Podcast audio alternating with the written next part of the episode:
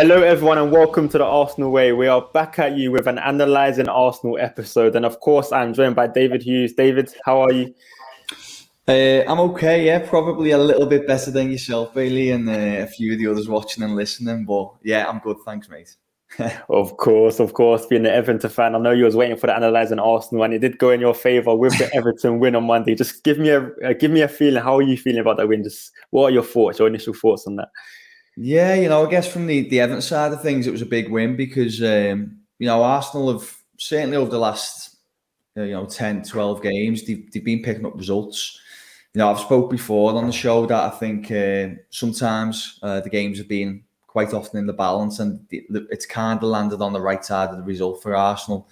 Um, but it was important for them to keep grinding out victories. So I knew it was going to be a tough game. Um, and to come out with a win, you know, it was huge for Everton because Arsenal definitely had the potential to to beat them. Uh, so yeah, I think uh, Everton can be very relieved to to get something from that game, and obviously a kick in the teeth for, for Arsenal fans, but the manner in that comes about, you know, coming so late on, no chance of throwing it away as well, was certainly from an Everton perspective that bit sweeter.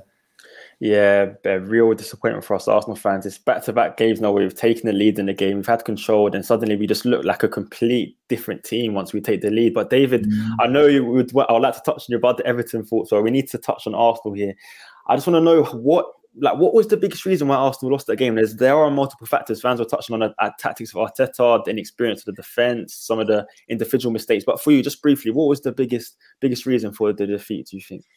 So I remember thinking in the game, um, obviously it was a fairly even contest, wasn't it? The opening 45 minutes or so, and Arsenal scored at a really good time.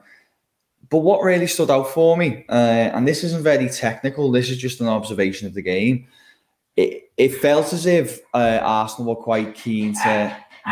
Sorry, mate, we're not live, are we? no, no. Are, are we live? It shouldn't be. A, I think it should be pre-recorded. Be pre-recorded. Let me let me just. I think we've got a parcel at the door, so I'll just. That's, that's fine. That's fine. That's two fine. seconds, and I'll pick up from that's that cool. question. Sorry yeah, that's cool. That. That's cool. That's cool, man. We're not live. Good, good, good, good. Yeah, I thought I thought we wouldn't be. I'll be weird if we were. So.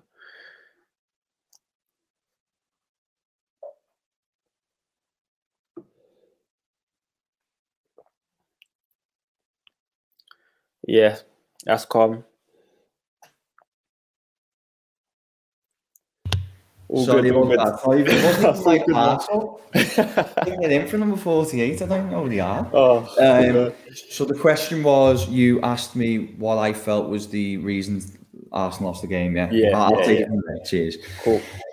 Yeah. Th- this isn't really, you know, anything specifically to do with the, the tactics side of things, but it did feel like it was a really even contest in the in the say the first 45 minutes. Arsenal scored at a really good time.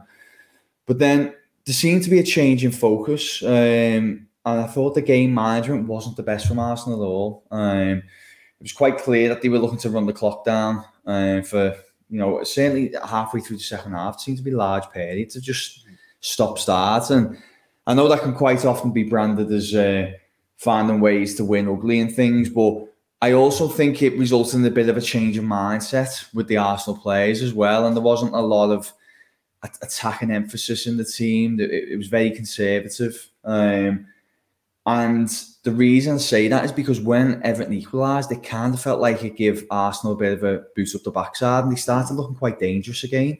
Um, so I don't know if maybe they, they, struggled with that. They didn't manage the game too well. Everton switched uh, formation a little bit midway through the second half, went to a uh, 4 3 3. I thought Everton done quite well then. Uh, they looked more dangerous. And I've said before, and we'll probably come on to it shortly, Bailey. I don't think um, Arteta's always the best in terms of being a plan B manager, you know, managing things in, in the game. Uh, I think it looked like he, he, he didn't quite respond correctly or quick enough to that. Um, and for me, they were they were two big factors in, in the results. Yeah, of course, we did speak about. Uh, you did mention Arteta's plan B, but I also want to talk about Arteta's plan A first and his starting lineup. Were you surprised about the inclusion of Granit Xhaka and uh, Kieran? Of course, Xhaka hasn't played in three months, and suddenly he gets thrown in the deep end for a game at Goodison Park, a ground mm. where Arsenal haven't won in four years, and you'd expect the team to come with players who have played who are not. It was a risk, wasn't it, playing Granit Xhaka in that game? Yeah, yeah, because um, what can happen? Okay, I haven't been out of form, but what can you know uh, quite often happen at Goodison is it does get quite hostile, you know, especially mm. if the fans get on board and it, it, can become very frantic. And I felt like that happened a few times. The game did become quite frantic, you know, when Everton pressed Arsenal.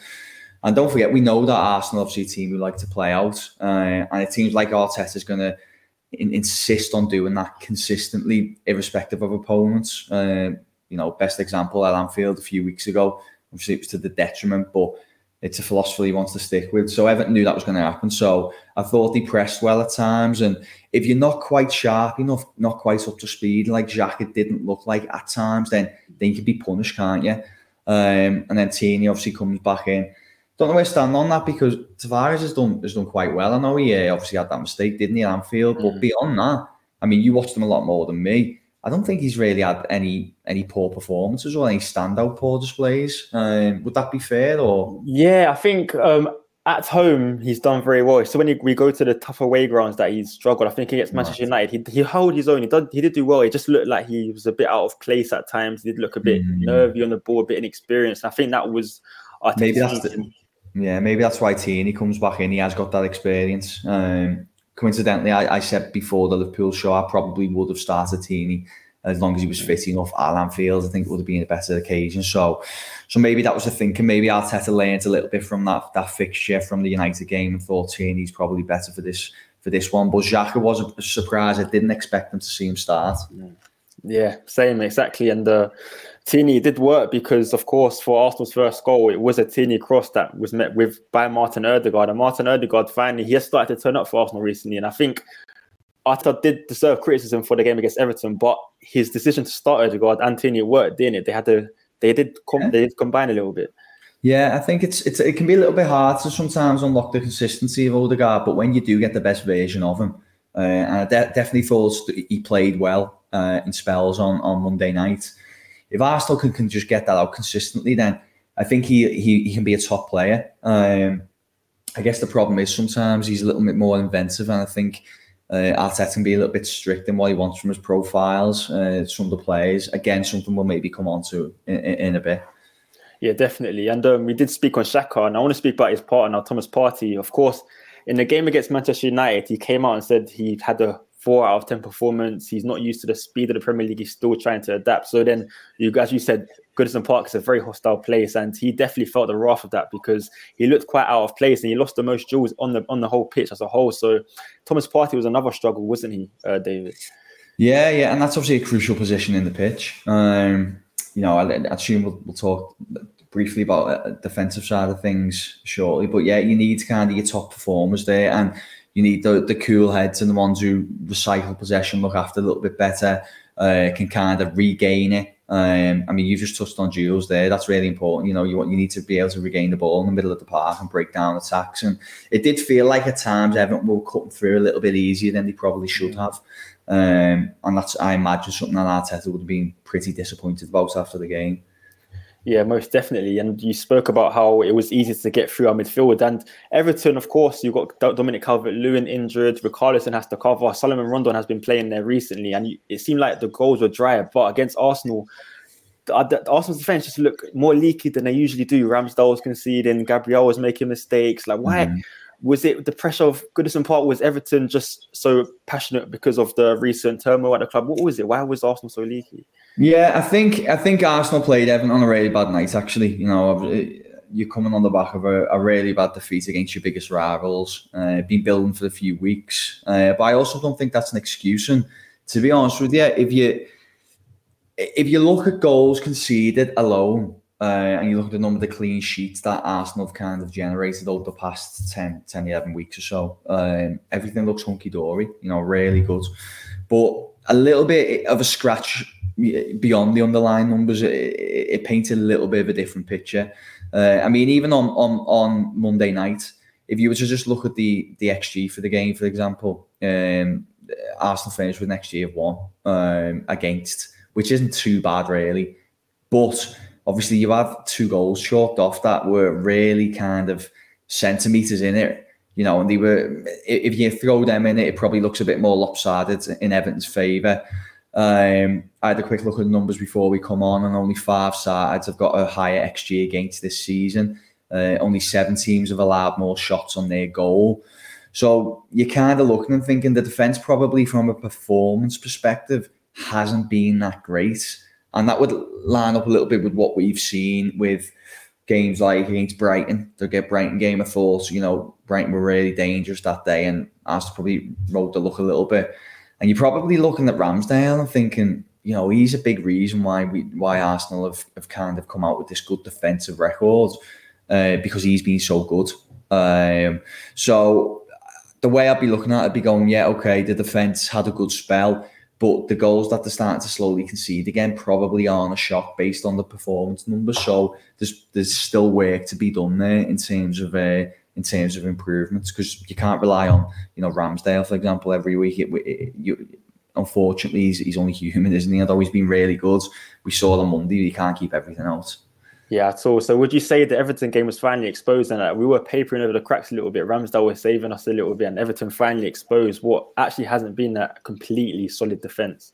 Yeah, I think you summarised it really well there. Um, you know, well, obviously Arsenal fans are listening, don't want to come across like being too critical, no, no, but it's just I think there's there's a perception sometimes that you just look at the goals and think, uh, oh, we've stopped conceding goals here, we're, we're fantastic. But if if you're probably a little bit more honest, you know, Arsenal fans listening now, and they think of a few performances, a few games like the Brighton one, for example, you do start thinking, hmm, yeah, maybe it's it actually isn't as good as we think, and this could be a good thing in terms of um, putting more focus on improving the defence.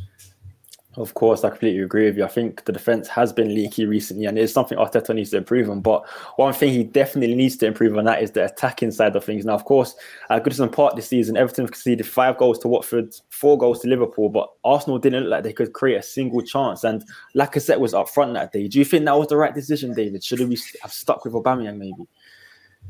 yeah, it's, it's it's hard, isn't it? Uh, because I know Aubameyang, uh, just from the outside looking in, you know, I do follow a few Arsenal, uh, you know, fans and people in the Arsenal bubble, and I noticed he has been getting a little bit of criticism, being a bit wasteful this year, um, and some of it justified, I might add. You know, obviously, there was the one against Watford, he, he, missed a good chance against Everton late on as well, but you know, on the whole, he, he has kind of been certainly in terms of his underlying numbers, he's been performing pretty much on par I just think he's had a few high profile misses. Those ones I just mentioned, the penalty uh, miss against who, who, who, was that against? The uh, I guess Watford. Watford again, yeah. So um, I think that's maybe influenced things. I could have influenced Arteta as well, but you know he's still obviously a top top striker, isn't he? And I think the attacking issues are probably a bit of a a wider problem in terms of in terms of Arsenal's own chance creation as a team.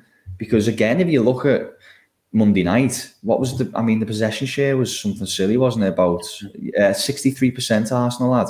So as per usual, a lot of the ball, uh, a lot of territorial dominance, but I think there was only maybe ten passes into the penalty area.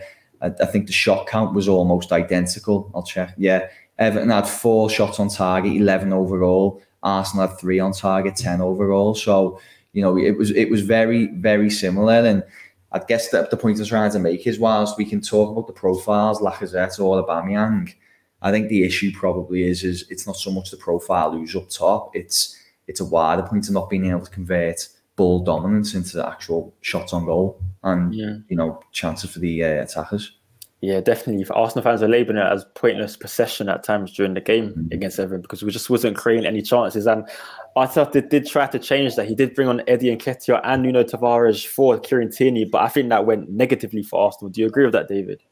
Yeah, yeah, probably because we've just been talking about Tierney saying he wasn't really doing too too poorly, and I know, I, for me, I, it just feels a little bit like a, how I'd describe a sideways substitution. So not necessarily uh, pushing the needle towards the, the win column, just a kind of a little bit of a sideways move. And I know you've got players like Pepe on the bench, for example, um, who maybe could have been a different option to come on, you know, a bit more attack focused, um, a bit more of a maverick, can pre- produce things in the final third. But again, I, I, I, touched on it earlier. I don't think Arteta particularly likes those kind of maverick profiles. Mm. Um, last season, I know so that's only one thing, but at uh, Arsenal had the fewest dribble attempts across the Premier League. I think they're fairly low again this year. And I think, although it's only one metric, that it does kind of paint this picture that, along with what we watch of Arsenal and Arteta, that's all very rigid. He likes to be very set in his ways, the short kind of passing sequences, and doesn't really like anyone to bring a little bit more flair, I guess. I don't know if you'd, you'd agree, really. Or yeah, I'd completely agree. I think that's why Pepe has really struggled under Arteta because Pepe is that type of player that you have described. Mm. I think he is a moments player. He's a player who will take the game take the game by the scruff of his neck, but he won't do the hard dogged work, tracking back, following mm. the system, and that's why maybe he has been ostracized. And, and Arteta did say he brought in Nketiah because he has been performing well in training, and that relates to, of course, playing in a rigid system, doing what is needed to be done for his team. And I also want to speak about the Tierney and Tavares shop. I think after Tierney got subbed off, I feel like Everton really did target Arsenal's right hand side. Tavares, they really attacked with Aaron Gordon, uh, Anthony Gordon down there. Sorry, would you agree with that? Yeah, and this is maybe the the, the, the difference between the two, aren't isn't it? Um, you know, he. Uh, although we we complimented him rightly so because I don't change what we said at the start. I think he has done well since he's come in, but um, he, he, probably hasn't got that same defensive solidity that that Tierney has. Now I don't know. Maybe Arteta looked at it and thought uh, he'll bring more on the ball. Um, even though Tierney in his own right is a good attacker, but potentially he's looked at and thought he'll bring more on the ball. So we'll we'll bring him in. Everton obviously went to a three midfield. Um, so you're kind of losing that natural wide man unless you're having the the, the wider the wider attackers dropping in. Um, but maybe he just thought there might be a little bit more space for him to to cause issues, and that's why he brought him on. But yeah, it, it, it as you said, it become a little bit of a negative because Gordon was, you know, Gordon was quite a threat all evening. You know, he's a he's a tricky uh, young player to deal with, and what ended up happening was he, he that side just become more vulnerable, and he kind of had more joy down there. And there was a really good chance later on as well. I think uh, former Arsenal man Iwobi had, had one that he yeah. probably could have and it comes down that side. I can't remember exactly how the passage of play kind of originates, but it was definitely it, the chance comes down. Uh, Arsenal's left, um, and Iwobi should really score. And he doesn't. Yeah, I think if that goal went in, that would have been the ultimate embarrassment for Arsenal. yeah, we would be coming back to score, but thankfully yeah. for Arsenal, it didn't. But we did have our own chances towards the end, didn't we, David? With Aubameyang and Nketiah missing crucial chances to get the team back into the side. Yeah, yeah, looked a bit. They felt like a little bit like, uh, although Everton probably read, read the look a little tiny bit near the end there. Um, the, the very, I think it was Aubameyang who, who drags it wide, doesn't he, very late on. Yeah. I think that was a really nice sequence with the dummy in, in the middle of the pitch mm. as well. Um, the header was a big miss. That was a really big miss. Um, so Arsenal on another day could have probably come away with at least a draw there. Um, but does it you know, we talked about before. Would would that have maybe papered over the cracks a little bit? You know, would would the would the um, fans been coming away? Would Arteta even be saying, you know, we've gone, we performed really well, solid points away from home against a tough ground. When in reality, as I said, you know, on another day with centimeters in it, that game could have finished. You know, what was it, four one? Um, yeah. And don't get me wrong, the decisions were correct. I'm not saying they weren't, but just very fine margins that kind of went yeah. went Arsenal's way there. So the, if there's one benefit of getting beat here, and that there's very few, obviously, because you want to pick up as many points as possible. If there's one benefit, I think it did maybe just highlight that things aren't as rosy as they might have looked. There's still work to be done, um, and you could argue work on both sides of the, of the game as well. Yeah, definitely. And just to finish off on finish up on the episode, sorry, you said there's work to be done. Now going into the Southampton game, what can Arteta look at? What particular part of the pitch or personnel can you look at and take into the Southampton game and say we need to improve from the Everton game? What part would you say? Yeah, it's tough actually. Um, I definitely think, although we've we've highlighted the defence as not being as brilliant as as maybe it looked in terms of goals against over the last few weeks, I still think it's it's it's improved and there's a top keeper there, and I, I do I do expect you know maybe against Southampton to be a little bit better. It won't you know the, the environment won't be like it was at Goodison Park, for example. I, I think the for me the biggest issue is the attacking side of things. Um, I'd like to see a little bit more of a fluidity to Arsenal, uh, a little bit less of that rigid structure, a little bit more imagination. Uh, I probably would be looking at like a Pepe in there. I don't know if maybe there's something gone on between him and Arteta, or it is just a footballing thing. But I would like to see just a few more profiles who are capable of dribbling, running at plays, and just causing a little bit more havoc, unsettling a, a, a defence. There was a couple of times. Um, I'm trying to think who it was. There was some great runs from maybe it might have been like a Saka or someone like mm. that, and it does dis- disorganise the defensive structure. And when you've got good attackers around those players, it can create openings. And I'd just like to see a little bit more of that. So, you know, against Southampton, who are a team who tend to be quite aggressive without the ball, you know, you pressure quite hard. I think that's a good opportunity to have one or two players who are better in 1v1s, you know, better dribblers, maybe bypass men, um, disorganise their structure a little bit, and then hopefully Arsenal can can expose it and, and just try and start creating more chances. Yeah, definitely. I think Arteta just needs to give more belief in his wingers, give them, as you said, more freedom, let them express themselves more, and that maybe we can create chances from that rather than being so rigid. But we shall see how Arsenal do against Southampton on Saturday. David, thank you. You've been a legend for this show. Thank you, mate. Yeah, really enjoyed it. Good to speak to you, and um, look forward to the next one. Yeah, me too. Thank you very much, guys. If you want to see more content from David, make sure you follow him on Twitter at da hughes underscore. Also follow me on Twitter at Bailey Keogh underscore. Also, make sure you uh, subscribe and comment and like all the videos on the Arsenal way, as there'll be more analyzing Arsenal episodes coming soon. And also, guys, most importantly, make sure you keep following us down the Arsenal way.